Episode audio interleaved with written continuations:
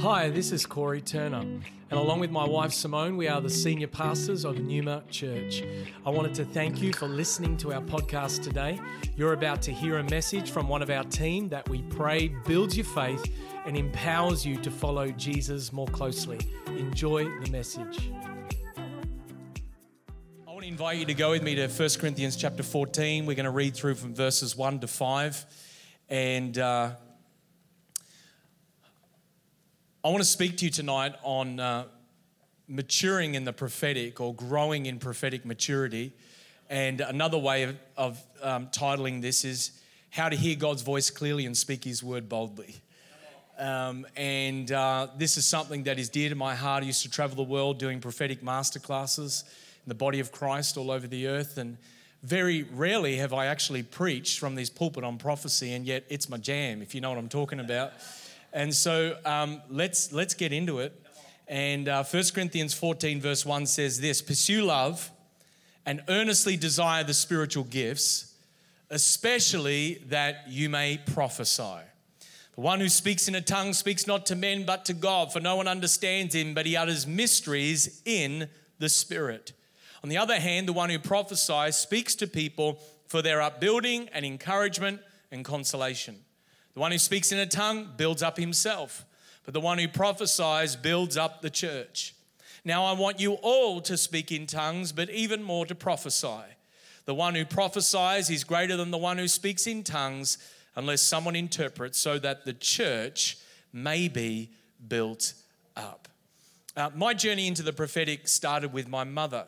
My parents were away from the Lord, um, bordering on alcoholics, heavy drinkers, heavy partiers.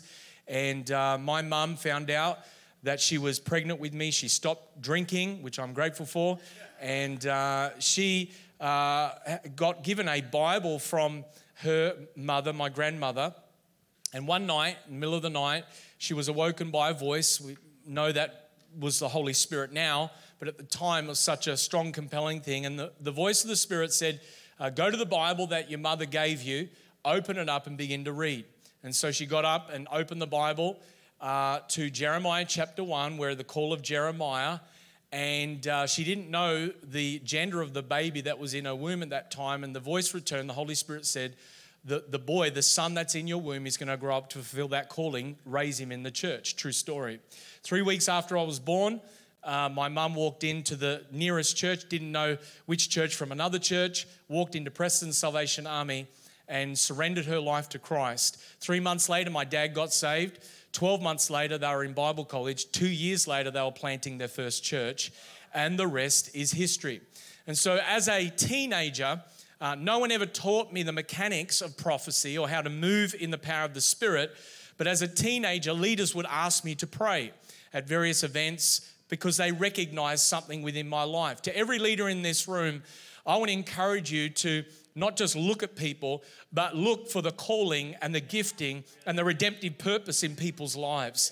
Because as leaders, we're not just here to simply just fill up the numbers and fill up seats. We're actually here to disciple people into their calling and purpose and destiny. And I've developed and grown in my own calling and gifting because someone recognized something in me. And so I began to pray for people, not knowing that I was maybe expressing elements of prophetic ministry and because I didn't never been taught it, never understood it, and they'd say, um, "Who have you been speaking to? My mother, my grandmother? How do you know those things?" And I'd be like, "What on earth are you talking about? I'm just praying as I sense and as I feel." When I preached my first sermon, when my will was ultimately broken from running away from God to actually answering the call, it was a move of God. If I could repeat it every time, I would. It was in a conservative church, it was about 100 young adults and uh, God just showed up sovereignly. Every now and then, God just shows up and says, Sit down, take notes. It's me and my time to move. And so it was just like that. And no one had taught me how to move in the gifts or how to prophesy over people, cast out devils. But I just began to flow and go as the Holy Spirit led me, and it began to impact people's lives in a profound way.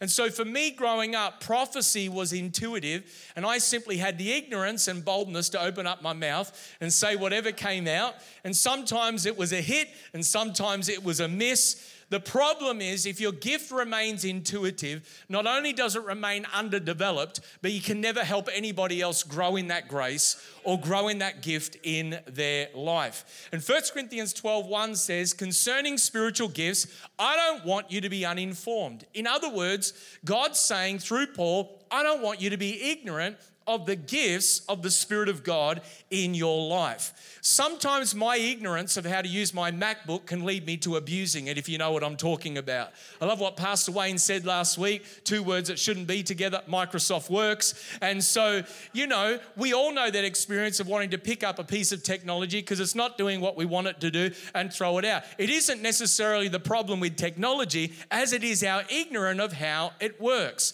The same goes with the gifts of the Holy Spirit and with prophecy. What we're ignorant of, we're either afraid of, or we can abuse and misuse uh, in a wrong way. James Goll, a prophetic author, he says, For too long the church has been a non profit organization because of abuse and isolation of the gift of prophecy, and I would add, and the gifts of the Holy Spirit. What most people do with the uncomfortable, what is interpreted to be unsafe gifts, is they shove them under the carpet somewhere, and in order to try and be seeker sensitive or more sanitized, thinking that if we remove the gifts, we'll be more appealing to customers and more attractive to consumers, failing to realize the Holy Spirit is the most seeker sensitive being and person on the planet. The answer to misuse of the gifts isn't to just shove it away in the weird life group where they do all that crazy stuff, or to shove it under the carpet and try and just put it away from the corporate life of the church. It's to actually use it in such a way where it's properly used, properly taught, properly applied, and properly understood. The problem isn't spiritual gifts, the problem is a lack of maturity in the church as it relates to the application of spiritual gifts, and that comes back to biblical teaching.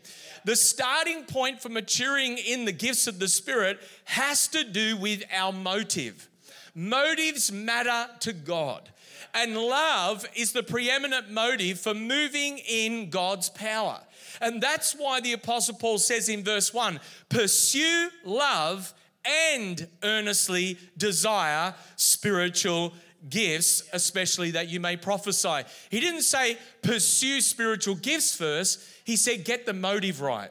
Pursue love and then prioritize spiritual gifts because one feeds into the other. Before we earnestly desire spiritual power, we've got to be motivated by God's love for people. Why? Power without love, everybody, is unsustainable. Power without God's love eventually blows up and hurts people. That's why 1 Corinthians 13, the love chapter, is sandwiched between 1 Corinthians 12, uh, a discussion on spiritual gifts, and 1 Corinthians 14, a discussion and a passage of scripture on prophecy and tongues, it's not because God had your wedding in mind or Paul had your wedding in mind to read out the love chapter. Now, there's no condemnation for those who are in Christ Jesus. If you did have 1 Corinthians 13 read out at your wedding or you want to in the future, that's okay. But it's just because how many know love is patient, love is kind, love is good, love is gentle, love is all those things. But the reason why that's there is because there was a misunderstanding and ignorance and a comparison and a superiority complex when it came to the gifts of the Holy Spirit. And what God is doing, He's putting things into their rightful place by saying it begins with love for people. 1 Corinthians 13, 2 says, If I have prophetic powers and understand all mysteries but have not love, I am nothing. You can move in supernatural power, raise the dead, cast out devils. But if you don't move in love, if it's not motivated by love, it, uh, you, you'll still have the same effect, but it actually won't come through a vessel and a conduit that is actually reflecting and representing the heart of God. Before Oral Roberts passed away, a great healing evangelist of the 20th century, probably a peer of Billy Graham as it was in the area of healing ministry. Billy Graham was in a soul winning, salvation, evangelism ministry Oral Roberts is in the same sort of ballpark. And in the last days of his life, he gathered a whole bunch of leaders around him to actually uh, he wanted to impart and say final words, impart his anointing and say final words to these group of leaders before he was to spend eternity in God's presence. And, and so one of the leaders brought their son who was in their early 20s, full of enthusiasm, full of passion, and was annoying Oral Roberts in the last days of his life to lay hands on this young kid and impart the gift. The kid probably thought the guy's about to go, so he's got to lay hands on my head.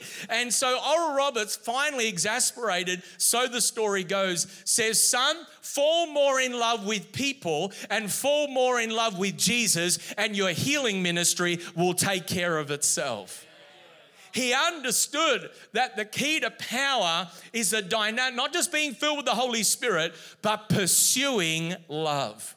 And the Gospels reveal that what preempted Jesus' power in ministry was love. The Bible says in Matthew 14 14, when Jesus saw the crowd, he had compassion on them and he healed their sick. Before the healing came compassion. It's not about your platform, your title, who notices you, how many followers you've got on social media, how this makes you look, what the perception of others and their admiration of you is or isn't. It's about ministering to people out of the love of Jesus. And one of the chief obstacles to maturing in prophecy is to carry a burden for the word, but not for the person you're ministering to. Lots of believers love to speak the truth. Didn't we know about that last two years in COVID? But they fail to speak the truth in love. And then they quote Jeremiah 29 There is in my heart a burning fire shut up in my bones, and I am weary with holding it in. I just can't hold it in anymore. I've just got to let everybody know the truth of righteousness and what needs to happen. And yet 1 Corinthians 14 32 under the new covenant says the spirits of prophets are subject to prophets. Meaning that God gives us a free will and our own volition to be able to partner with the Holy Spirit and discern with the Holy Spirit in wisdom what is best and most appropriate to minister to the person at that point in time. Prophesying isn't about, I've got to say something. It's about do you have anything worth saying? What social media has done has given everyone a platform, a pulpit, and a soapbox to say every bit of random musing, let's call it that, and idiocy on the planet. And some things are good and helpful and okay. But the issue isn't, I've got to say something. The issue is, do you have anything worth saying that's going to add value to someone's life? That's actually going to help people. Prophecy begins with a burden, yes, but that burden will be misdirected if it isn't both uh, motivated by a purity for the word and a purity of love for the individual. You know, just funnily, I stopped asking my wife a long time ago in the early years of my ministry, How did I preach today, honey? One, because I never got the answer that I wanted because I wanted to say, amazing. It was like if I was doing awesome, it was like, yeah, pretty good, pretty good. Or not bad. What is that? Is that good? Is that, what, what is that? Uh, you know, um, uh, you know, maybe if it was a shocker and, and, maybe once or twice that would have happened, um, uh, be like, room for improvement, uh, you know, and so, but, but, and I'm exaggerating a little bit for effect, but what I would say to you is, there came a point in the journey where I realized it's not actually about how I perform today. The issue is was anybody helped? Was anybody served? If it becomes all about your performance and my performance as life group leaders, preachers, teachers, worship leaders, musicians, serving in the kids' ministry. How did I do today? You've made your ministry about you. Ministry begins when you make it about them. And ministry begins when you get God's heart for people rather than just having a burden with your own heart and your own motives and your own intentions. Ministry begins when it's less about you and more about Him and them. Paul concludes verse 1 by saying, earnestly desire spiritual gifts. Once you get the love thing right, and we got to keep coming back to that, we've got to keep growing in that, earnestly desire the gifts of the Spirit, especially that you may prophesy. Why prophecy? It's because prophecy is unparalleled in its ability to build up the church. The Bible says in verse 4 the one who speaks in a tongue builds up himself, but the one who prophesies builds up the church. What is Paul doing? He's contrasting speaking in tongues, heavenly language that is given to us when we're baptized in the Holy Spirit. And he's saying this is a language that builds you up individually, edifies your spirit, it empowers you, it stirs up your gift of faith. That's awesome. But he contrasts it with prophecy because prophecy is what builds others. Tongues, speaking in tongues, is speaking to God. It's uttering mysteries in the Spirit. Prophecy speaks to people revealing mysteries in the Spirit. There's a difference between uttering mysteries in the Spirit, not knowing your, with your cognitive, conscious mind what you're saying, and revealing mysteries in the Spirit to illuminate God's heart to people. The problem with power begins to occur when we elevate individual manifestations over corporate edification. And we make it about our personal experience rather than was anyone edified?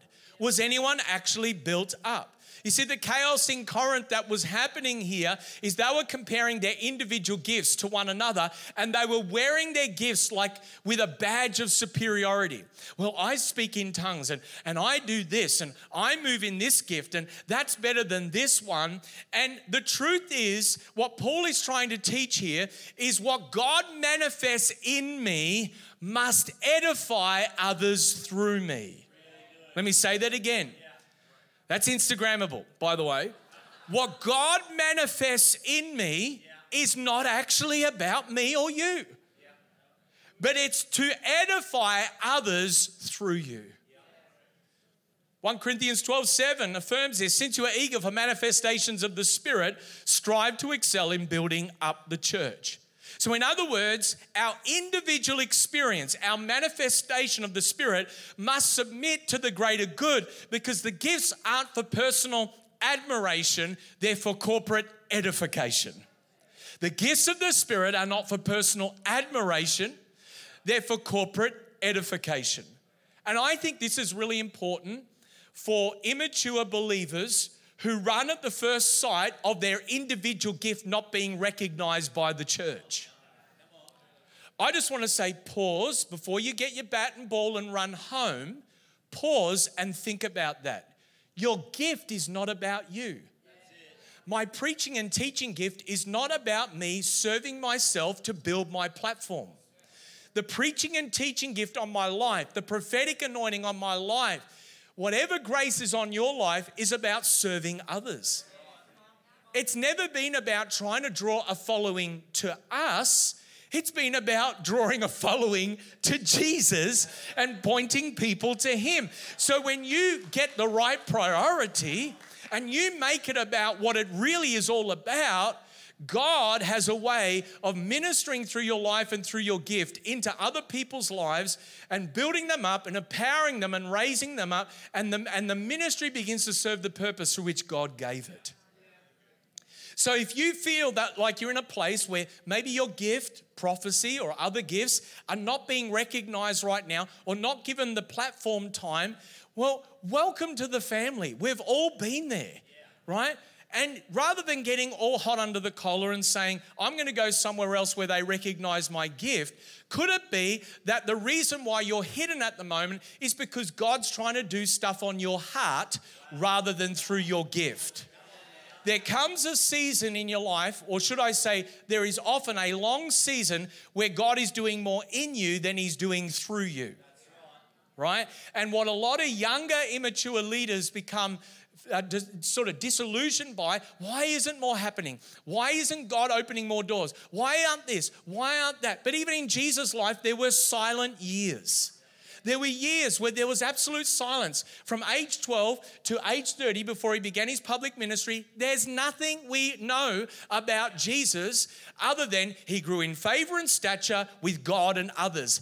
That's it. We don't know anything else because God was doing stuff in Jesus, the Father was doing stuff in the Son that needed to happen to prepare him for his public ministry. So, what you do is you be faithful with what you have, you develop it. If you don't have a pulpit yet, yet you feel called to preach. Are you writing any messages in your bedroom? Are you preaching them to the pillow? Are you, are, what are you doing? Seriously. I preached in an empty auditorium for two years before anyone was inviting me to go anywhere. Because if you can't preach to empty seats, you can't preach to full seats. So you've, and people are, how come you've got that? How come that? Because when you weren't looking, God was, and He saw something in this tre- this treasure in a jar of clay that He said, I can trust, and I can develop, and I can build up. And if we get the heart motive right, and we're in the hidden places, we develop the graces and gifts upon our life. Well, I'm not recognizing my healing ministry. But are you praying for the sick on the street? Are you praying for the sick in the cafe? Are you going and prophesying? You say, Well, I want to move in prophecy. Learn to be a good encourager. And as you encourage, you that thing, God, give me more, give me more. And God will give you specifics that will be a blessing into other people's lives. I'm getting blessed just saying this stuff because I didn't plan to say it all. What does prophecy do? Prophecy builds up, stirs up, and lifts up. The Bible says in verse 3 the one who prophesies speaks to people for their upbuilding, their encouragement, and their consolation. So, whatever God reveals according to the New Testament must be filtered through three things Does it edify? Does it encourage? And does it comfort? Leave direction and correction to the apostles, prophets, evangelists, pastors, teachers. But in terms of the, the, the, the, the sort of expression, the normal expression of prophecy and the gift of prophecy, does it edify? Does it encourage? Does it comfort? Now, when God reveals the secrets of someone's heart, you've got to understand the difference between diagnosis and prognosis. Diagnosis is discerning what the problem is. How many of us know it doesn't take a genius to point out what the problems in our world are. And oftentimes in the prophetic, and when it comes to supernatural revelation, we can discern and diagnose what the problem is. The real key is prognosis, what the solution is. It's one thing to reveal the problem, it's another thing to reveal God's heart for the solution. Being prophetic is not about waving our fists at a sinful, fallen, broken world and judging them and telling them, you bad people, you, this is your problem. That's not being prophetic. There are aspects of that that is Old Testament, not New Covenant. God is not um, against problems coming to the surface because problems are important to deal with because unless we know what we're dealing with, how can we work with the solution? But being prophetic is not about exposing people's problems to show how accurate you are, but illuminating God's heart to show how loving and faithful and just God is. So when I'm ministering to someone and God has shown me that this young man or young woman has a problem with lust. God will often reveal that, but then get me to speak to purity in that person's life.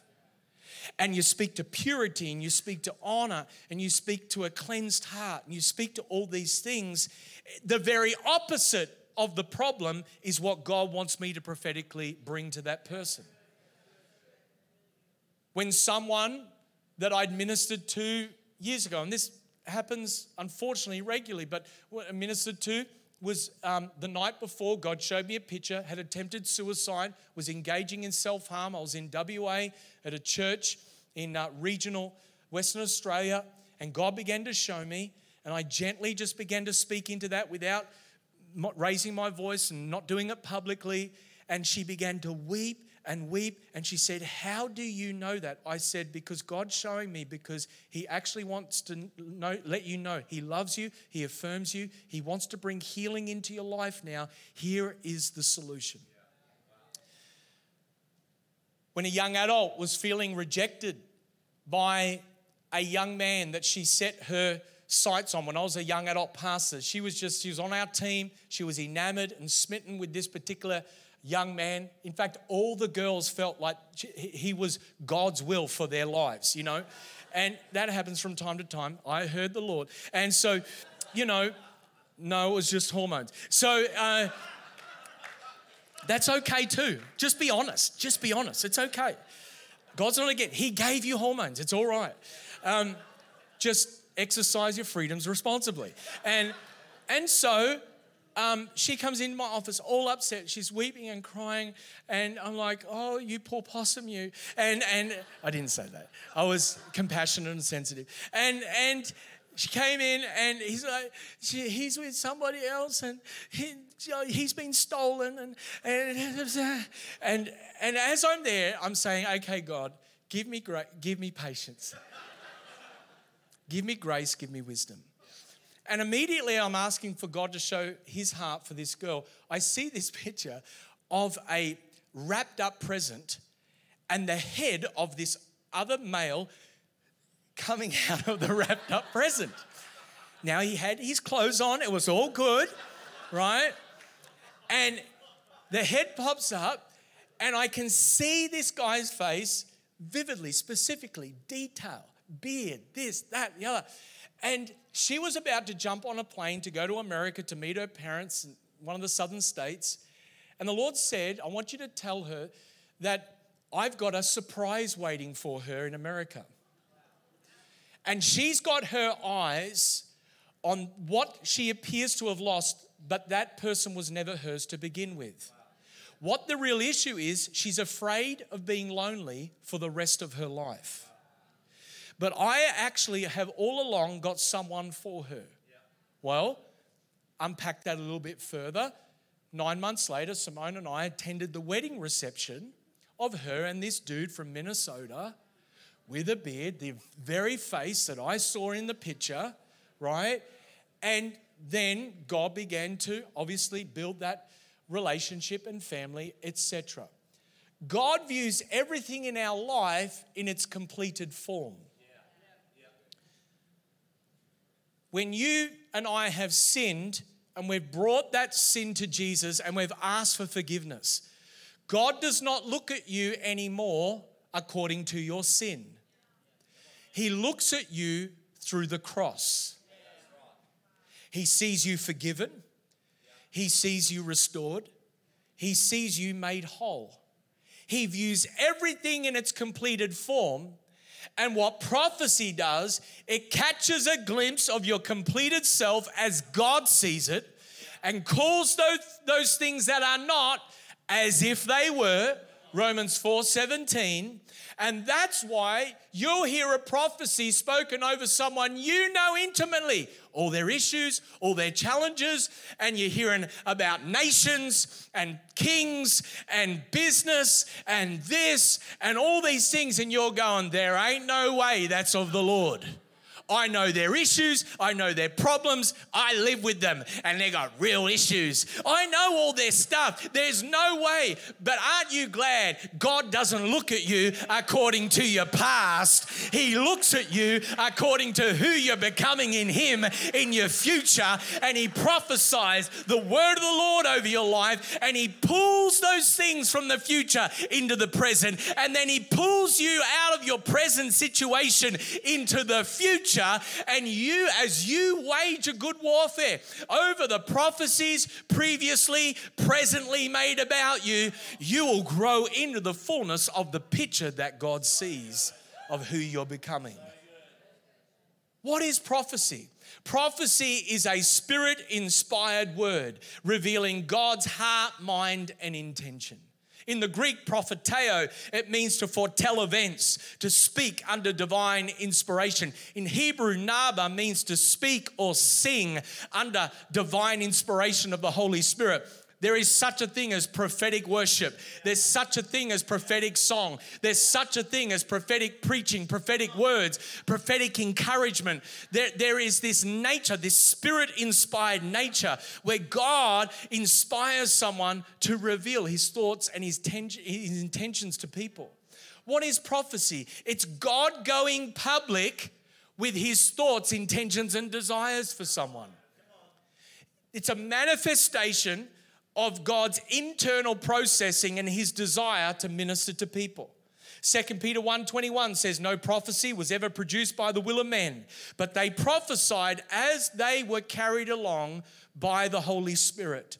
Now there is such a thing as soulish prophecy where you can prophesy out of your mind, emotions and will and you can perform some sort of external soulish sort of observation and reading and you can get in the ballpark actually uh, I know because I've practiced it, and, and, and you, you can actually speak quite accurately to things out of your soul through keen observation and some insight. But what it produces in the person is not of the spirit, it actually defiles them and can cause confusion and distraction and actually becomes something that ends up hurting them. No, the prophecies in the Word of God were uh, produced or inspired as people were carried by the Spirit of God. One of the things we're trying to do here at Numa in all of the various fivefold expressions and gifts of the Spirit, but particularly prophecy, is to create a safe and healthy environment where we can grow in the prophetic maybe even make some mistakes, not intentionally, but just accidentally as we learning a language other than English called spirit. And as we begin to grow and navigate in these various graces, we want to create a healthy environment where you're not judged if you get it wrong, but you're discipled to grow in maturity and to get it right. There are two aspects to prophecy. Am I boring you yet? Is this helpful? Two aspects to prophecy one is to foretell, the other is to forthtell. To foretell is to know the future, to forthtell is to cause the future. I ministered uh, uh, if, uh, when I was itinerant, 47 weekends a year in a different church, in a different conference, in a different galaxy. And so, um, uh, one of the churches I would minister four times a year at was Nations Church. And they opened up their platform for me to be a prophetic voice into the life of the church. There was a lot of trust, credibility, and God was doing amazing things. And one of the last times that I was there before COVID, the Holy Spirit was on the front row, and the Lord said to me, I want you to tell them that there is a building around the corner, their main campus, a building around the corner that I'm about to give to them at a ridiculously cheap price, and I'm going to make a way through for them. They're going to move into it immediately, imminently in the next period of time. And so, how many of us know you get a word like that in front of thousands of people? You better get it right. You better know God said, right? And one of the ways that I've developed confidence in, in growing in this grace is for years in my own intimacy with God, I learned to hear from God for myself. I learned to prophesy over myself and my immediate family before I opened the door and began to prophesy over others.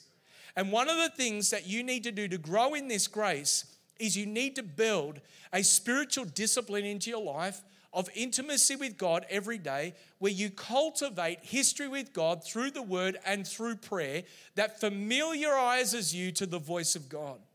And so I got up. It was something I knew about the future. I declared it. Little did I know, there literally was this huge factory around the corner that eight years before they had tried to secure, couldn't secure. It was ridiculously overpriced.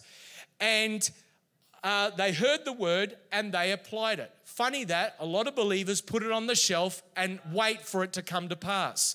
No, the, I'll put tomato sauce and ketchup for the Americans on this word and eat it if you can tell me where it says, put the word on the shelf. It doesn't say it. That's why I'm confident I don't have to eat it. It says, test and weigh the word, pray into it. And I understand what we mean by putting some things on the shelf. But what you're better off doing is looking at it and saying, God, what do you want me to do with this? Bring it to a leader, a life group leader, a pastor, and say, What do you think about this? How could we go on the journey with this? What does this mean? And so they applied it. They sent the property manager around to the owner of the property a week later and the price miraculously, what are the odds, reduced by three to four million dollars from what it was eight years ago, and the owner wanted to sell. They are in that building today, and it's a beautiful thousand seat auditorium. God's doing amazing things in that church. Why? Because prophecy foretells, it foreknows what is about to come. Another time, I was ministering at a church in uh, regional Victoria in Horsham, and they had a, a, extension service in a place called Nhill. The reason why it's called Nhill is because there was nil there. There was nothing, right? And so I'm there, and there's a small group, maybe 30, 40 people. You want to know the key to getting invites to go to places? Start small and go wherever God sends you. I, I preached to two people in, you know, back, uh, random outback places, literally two people that I was told, you know, 20 people or 30 people, two people, and I just made a decision. I'm going where you're sending me. Because when you're motivated by love, God will honor that, right? And so I'm there at Nhill, and they'd had a drought for two years.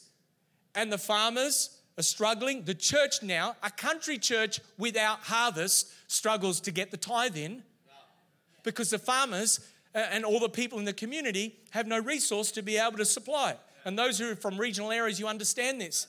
And God says to them, Tell them that I'm going to pour out rain in the natural in the spring of this year, and it'll be known as the spring rains. Well, you better know you heard from God if you're going to get up and say that because they're all sitting there dialing all the farmers. Get ready, the, the harvest is coming, right? So, guess what? The spring came and it became known as the spring rains in that region.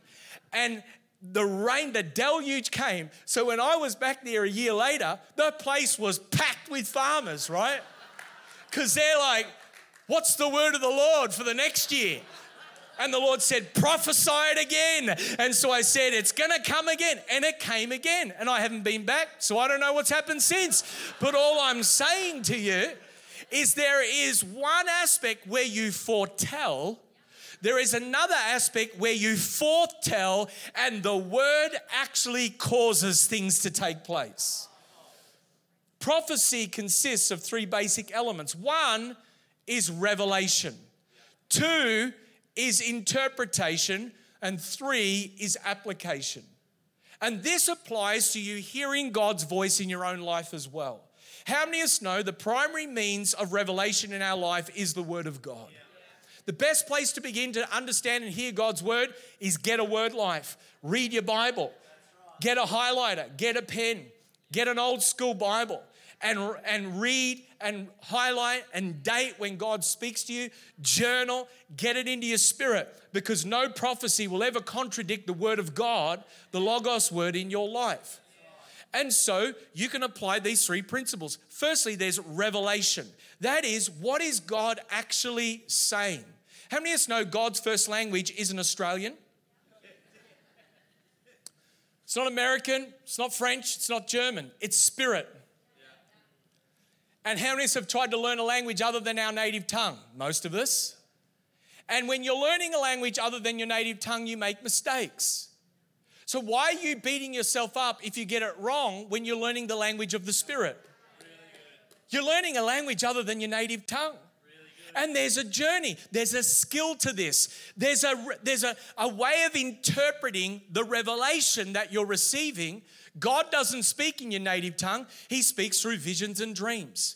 He speaks through burdens and impressions. He speaks through pictures and all sorts of different body checks and all sorts of things. And so we've got to learn what the Spirit of God is communicating and saying to us.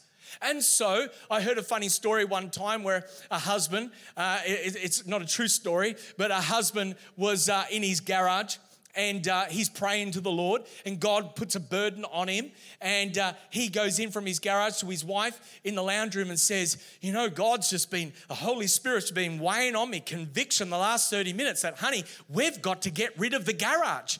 And she's like, That's bizarre. I know, but we've just got to get rid of the garage. He's got to, he's saying, You've got to clean up the garage, you've got to get rid of the garage. And they're trying to navigate what does this mean? And God is up in heaven. He gathers the angels around. He says, I love this guy so much. For the last 30 minutes, I've been telling him to get rid of his grudge towards his wife, but he's been there thinking, I'm telling him to get rid of his garage. And so sometimes you and I hear grudge when, or garage, when God is actually saying, Get rid of that offense toward that person. Have you ever had someone come up to you and say, you know what? I think this church and you ought to be more friendly? Was that just me? Not in this church, but in another church. I had a dude come up and I'm like, hmm, interesting. I'm a people person. I love people. And I'm prepared to receive that feedback, take it to prayer, and grow where I need to grow. I actually think God might be speaking to you.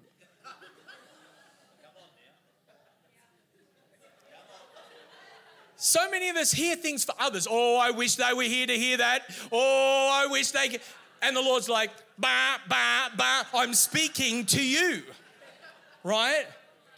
And we hear garage and God, and God doesn't beat you up. God actually loves you and He's just happy that you are willing to have a crack and that you're willing to step out and say, God, would you use me? Would you speak through me? The second thing is interpretation. That is, what does it mean?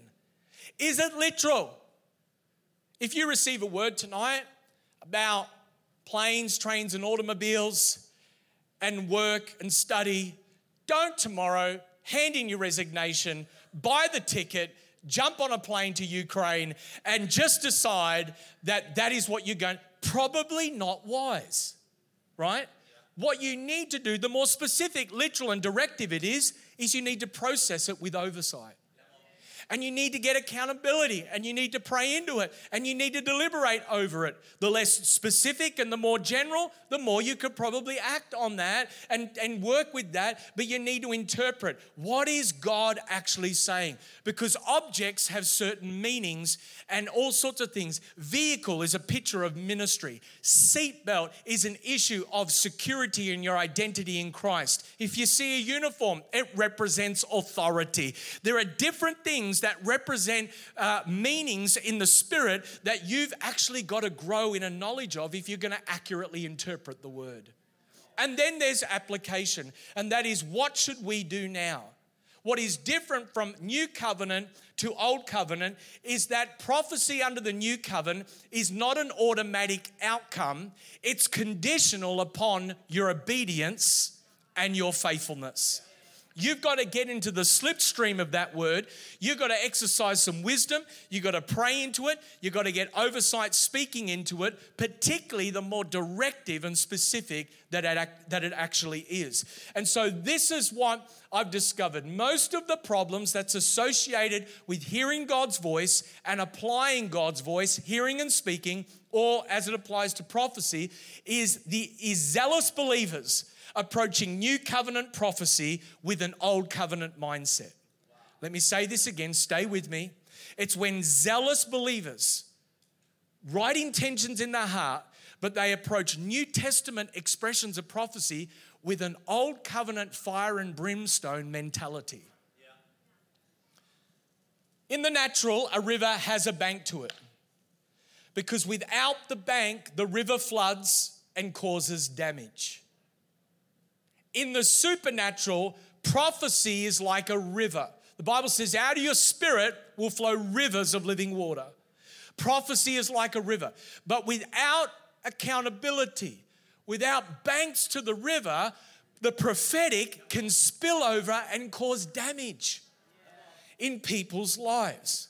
In the Old Testament, if a prophecy was false, uh, it was really simple. We just take you out the back and stone you, if you know what I'm talking about, right? The Old Testament would judge the false prophets severely they literally in the law would get stoned to death. You say, that's rather harsh. How could a loving God do such a thing? Oh, no, hang on a sec. You need to understand something. People were spiritually dead in sin. The Holy Spirit had not been poured out on all flesh.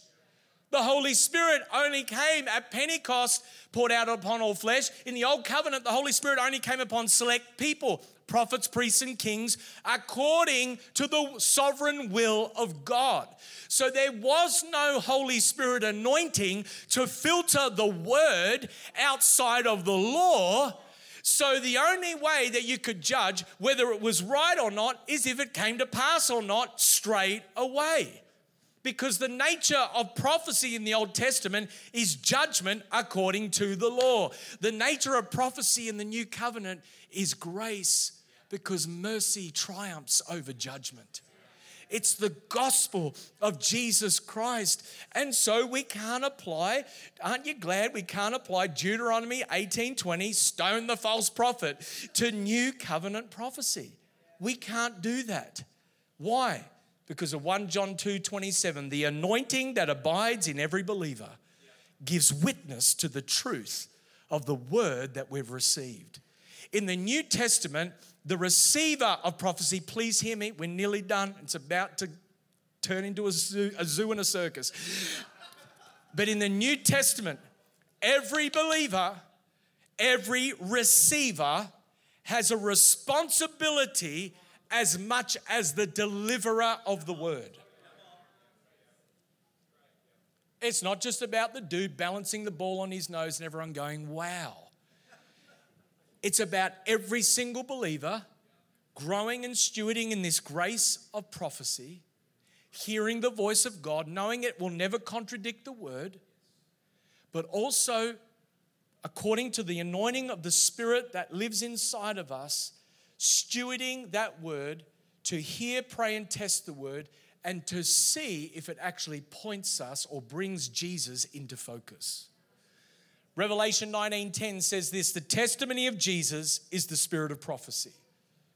So at the end of the day, does the fruit of the person's life and ministry that's given the word bring Jesus into focus? Does it want me to want to hang out more with Jesus?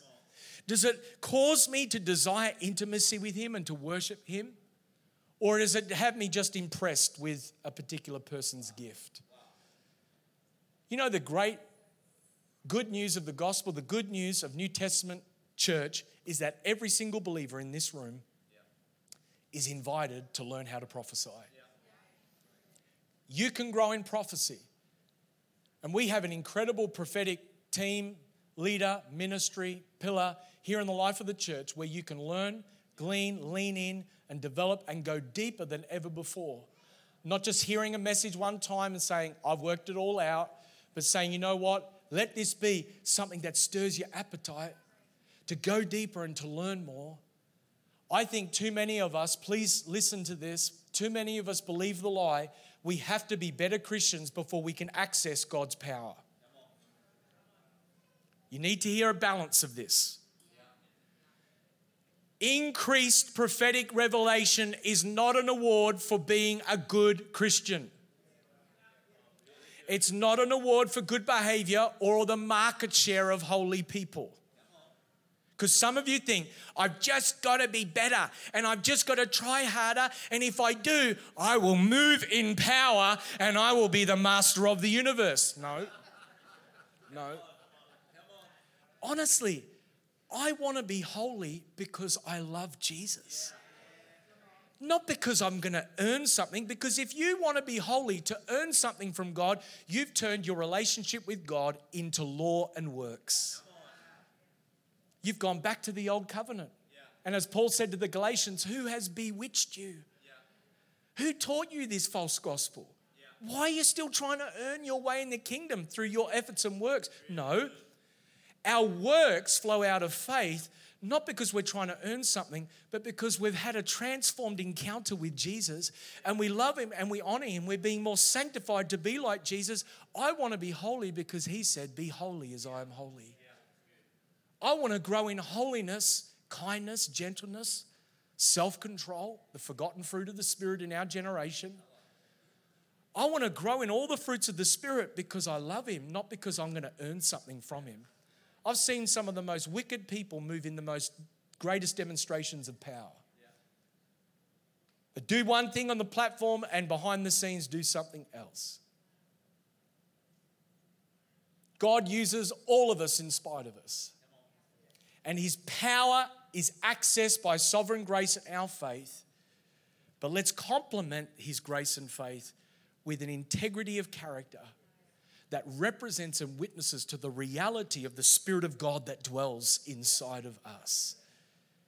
Moving in power with maturity begins with asking God to show you his heart for people. One of the things I love is uh, in my own family is my amazing and incredible youngest son, Joshua. He just has childlike faith.